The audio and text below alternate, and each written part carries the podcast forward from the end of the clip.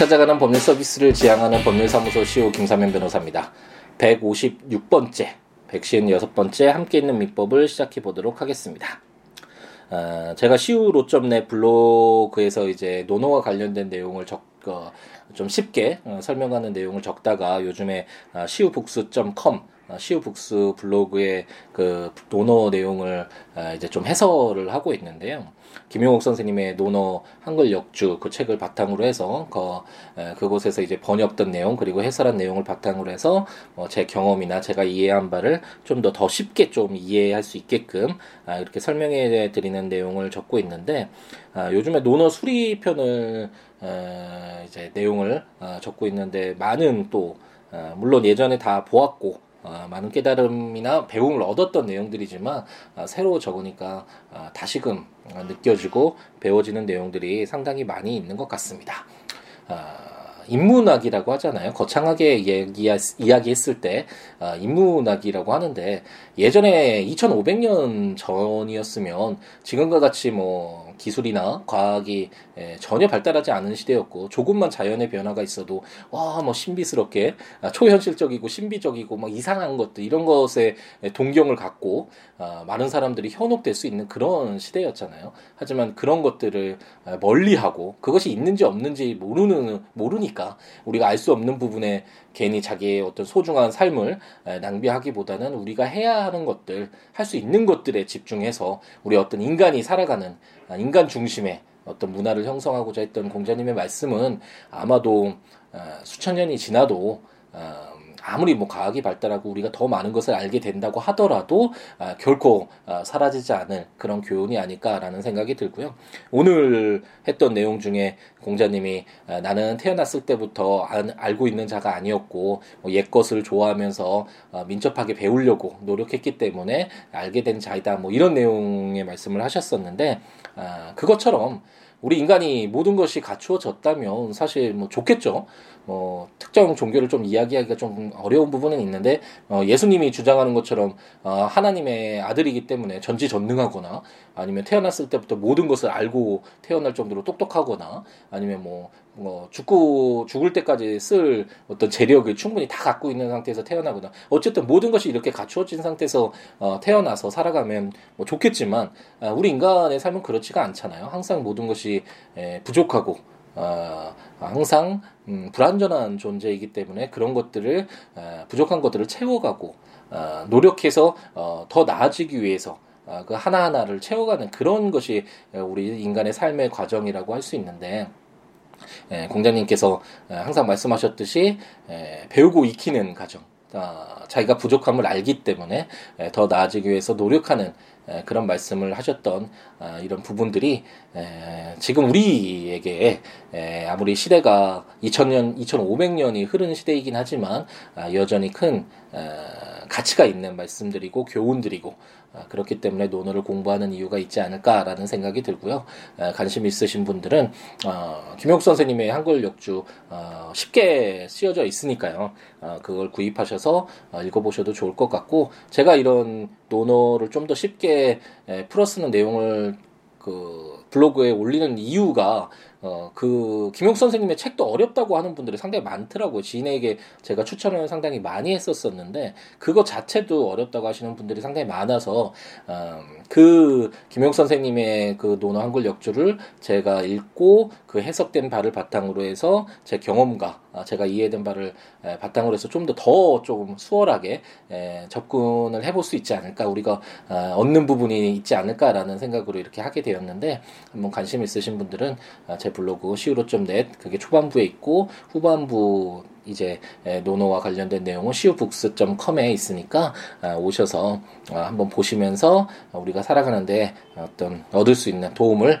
받았으면 하는 바람을 가져, 가져봅니다. 그럼 이제 함께 있는 민법으로 돌아와야겠죠. 지금 제가 이제 함께 있는 헌법과 함께 있는 형법은 시작하면서 그 두 강의는 법률 중심으로만 하잖아요. 10분 내로 끝내려고 노력을 하는데 함께 있는 민법은 제가 항상 말씀드렸듯이 초심처럼 2년 전에 처음 시작했을 때 생각했던 것처럼 어, 방송하듯이 제가 하고 싶은 이야기도 좀 하면서 아, 여러분과 교감되는 에, 그런 내용들 함께 에, 이야기하면서 편안하게 에, 이렇게 진행을 하는 에, 그런 강의로 계속 좀 남겨두겠습니다. 그래서 법률만 좀 듣고 싶다라고 생각하시는 분들은 앞부분을 좀 이렇게 건너뛰어서 에, 법률 부분을 들으셔도 에, 좋을 것 같다는 생각을 해보네요.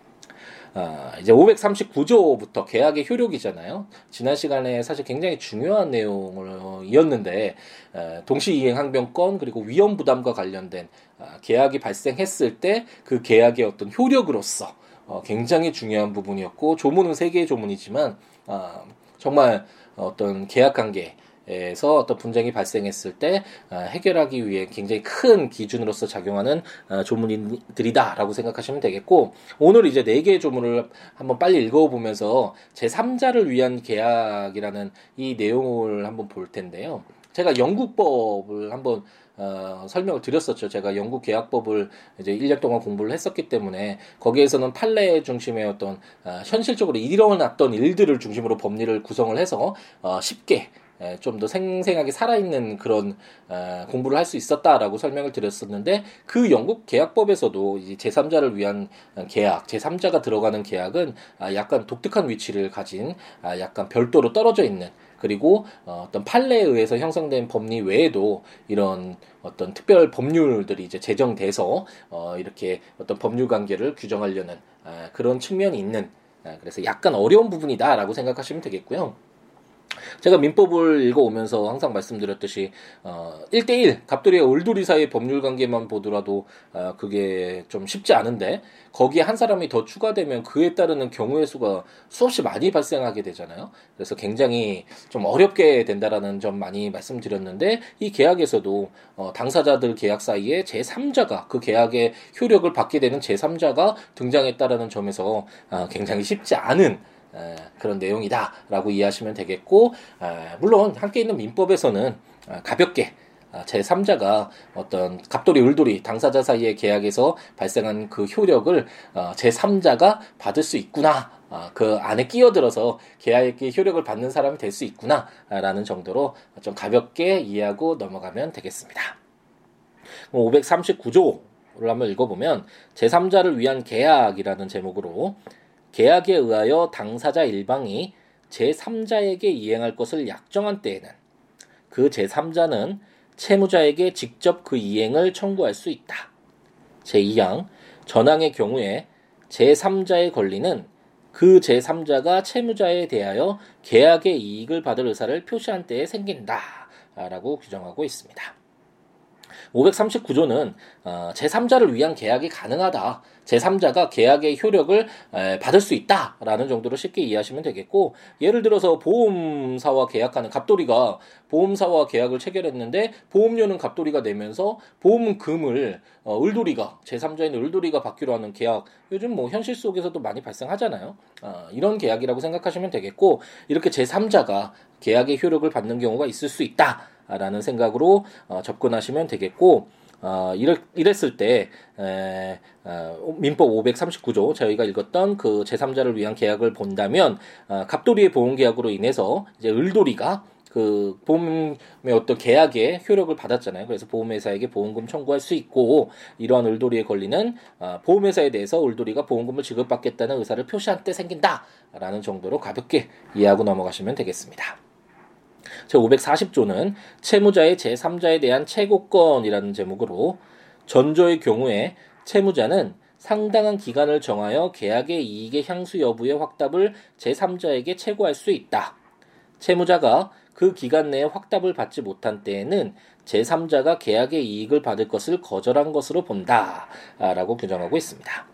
이 540조와 유사한 내용의 규정들을 이제 많이 읽어보셨죠.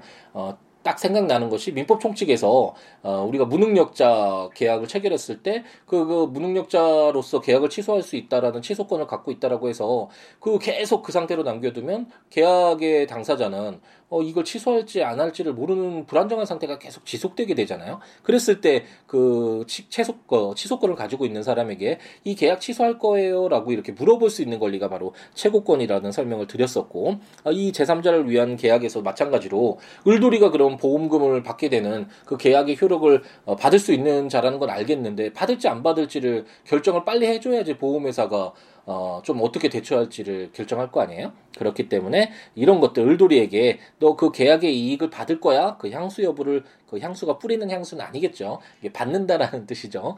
또 썰렁한 농담이었네요.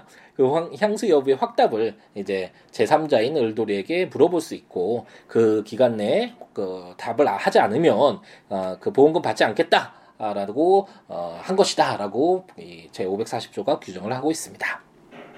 근데 여기에서 어, 참고로 어, 보험금 받는 거 좋은 건데 이익이 되는 건데 왜 울돌이가 계약의 이익을 받지 않을 수도 있다라는 걸 전제로 하고 있죠? 뭐 이렇게 의문이 들 수도 있잖아요. 근데 이러한 경우에는 우리가 일면만 봐서 그런데 항상 법률을 볼때 그 이해관계를 좀 공평하게 좀 다른 내용들을 많이 봐야 된다라고 제가 아, 말씀을 드렸잖아요. 이 지금 을돌이와 갑돌이 사이에 갑돌이가 아무런 이해관계가 없이 이익이 되지 않는 상태에서 을돌이에게 무조건 이익이 되는 어, 행위를 하지는 않겠죠. 일반적으로 뭐 그게 금전 거래가 있을 수 있고 뭐 가족 관계가 있을 수 있고 애정 관계가 있을 수 어떤 관계일지는 모르지만 어쨌든 을돌이에게 도움을 주고 싶은 그리고 뭔가 도움을 받는 그런 관계일 가능성이 많겠고 예를 들어서 보험금 네가 을돌이 갖는 대신에 그 보험금에 해당하는 것처럼 매월 뭐 일정 부분 나한테 뭐 어떤 대가를 지급해 뭐 이런 내부적인 약정이 있을 수도 있잖아요. 그럴 경우에 을돌이가 이 보험금을 받는다라는 이런 어떤 계약의 이익을 어, 받을 것인지를 결정할 수 있도록 그 선택권을 부여할 필요가 어, 있을 것입니다. 어떤 여러 가지 이해관계가 있을 수 있기 때문에 이런 경우를 예정을 해서 이 540조 법률의 기준을 두고 있다라고 이해하시면 되겠네요.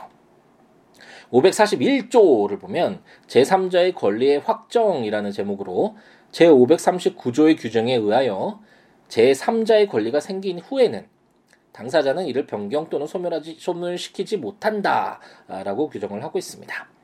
어, 이것처럼 이제 울돌이가 아, 보험금 받을게요라고 어, 이제 결심을 해서 어, 이제 낙약자인 채무자에게 그 아, 이 요약자, 낙약자, 수익자라는 게 이 용어가 더 어려울 수도 있는데 이 법률에 보면 채무자, 제3자, 아, 채권자 이런 식으로 이렇게 나와 있잖아요. 아, 이랬을 때 용어를 하나로 좀 어, 통일을 해서 어, 이해하시면 좀 좋고요. 제3자는 보험을 어, 어떤 그 계약의 이익을 얻는 사람이다, 받는 사람이다라고 해서 수익자라고 일반적으로 얘기를 하고 채무자, 보험회사는 지급해야 되는 거잖아요. 그런 계약을 해달라라는 그 갑돌이의 요청을 받은 승낙한 낙약자.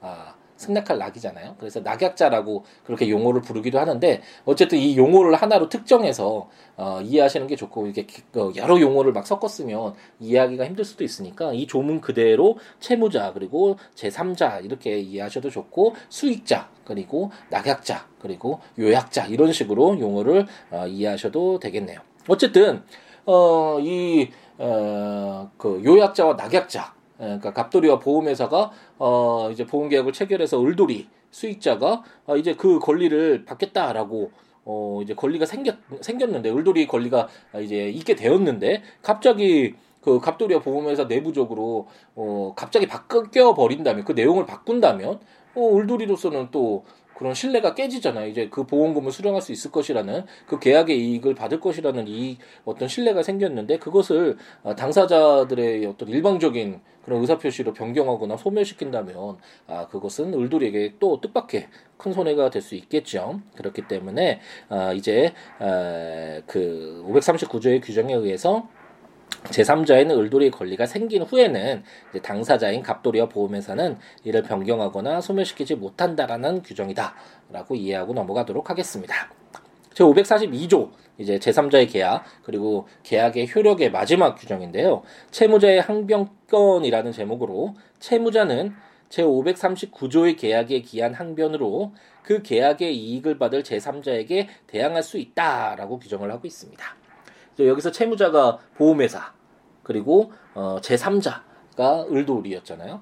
어, 이렇게 뭐 용어 어쨌든 하나로 통일해서 하시면 좋겠고 예를 통해서 가볍게 이해하고 넘어가 보자면 이제 갑돌이가 이제 을돌이에게 시계를 매도하면서 매매 대금은 어, 병돌이에게 지급하라 그런 어떤 계약을 체결했다고 한번 가정을 해보죠. 그래서 병돌이가 어, 이제 계약 체결된 것을 알고 이제 다 자기한테 그 매매대금을 지급해라라는 이런 뭐 청구를 했다라고 요구했다라고 한번 해보죠. 그러면 이제 제3자를 위한 계약 뭐 특별한 문제 없이 이렇게 어, 형성이 됐잖아요. 그런데 에, 갑돌이가 이제 을돌이에게 어, 시계를 빨리 인도를 해야지 병돌이가 이제 갑돌이로부터 어그 그 매매 대금 그 시계 대금을 자기에게 을돌이에게 달라고 요구할 수 있을 텐데 만약 어 갑돌이가 자기의 시계를 을돌이에게 인도하지 않았다면 어, 을돌이로서는 어, 그, 아, 우리가 536조에서 동시행 항변권을 배웠었잖아요. 당연히 갑돌이와 울돌이 둘 사이의 매매 에, 계약이었다면, 매매 계약 당사자가 두 명이었다면, 어, 동시행 항변권을 통해서 내가 매매 대금 받을 때까지, 시계를 받을 때까지 그 매매 대금 지급하지 않을래라고 요구할 수 있는데, 병돌이라는 제3자가 나왔다고 해서, 어, 갑, 그 병돌이의 청구를 무조건적으로 울돌이가 시계를 받지도 않았는데 어 그것을 줘야 된다면 울돌이에게 또 어 그런 피해가 발생할 수는 없는 거겠죠. 형평상에도. 그렇기 때문에 제 542조는 채무자인 어, 채무자는 530조의 계약에 의한 항변으로 그래서 동시 이행 항변과 같은 이런 내용들이 있을 수 있잖아요. 그렇기 때문에 아, 계약 당사자들 사이에 계약에 의한 항변으로 계약의 이익을 받을 제3자에게 병돌이에게 아, 대항할 수 있다. 아직까지 내가 시계 못 받았으니까 매매 대금 지급하지 않아도 되는 동시행 항변권이 있고 그렇기 때문에 제3자인 병돌이 네가 매매 대금 달라고 해도 내가 너한테 지급하지 않아도 된다라는 그런 채무자의 항변권이 아, 있다 라고 생각을 하시면 되겠습니다.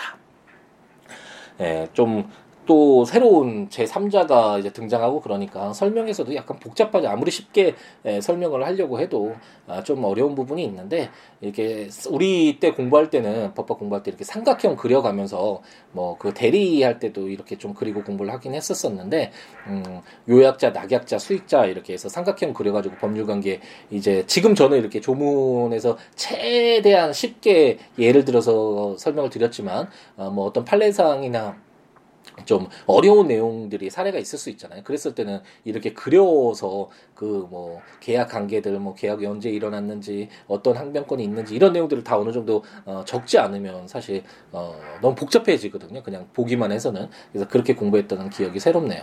좀 깊게 공부하셔야 되는 분들은 이렇게 그려가면서 한 번씩 정리를 해보는 것도 어 좋을 것 같습니다.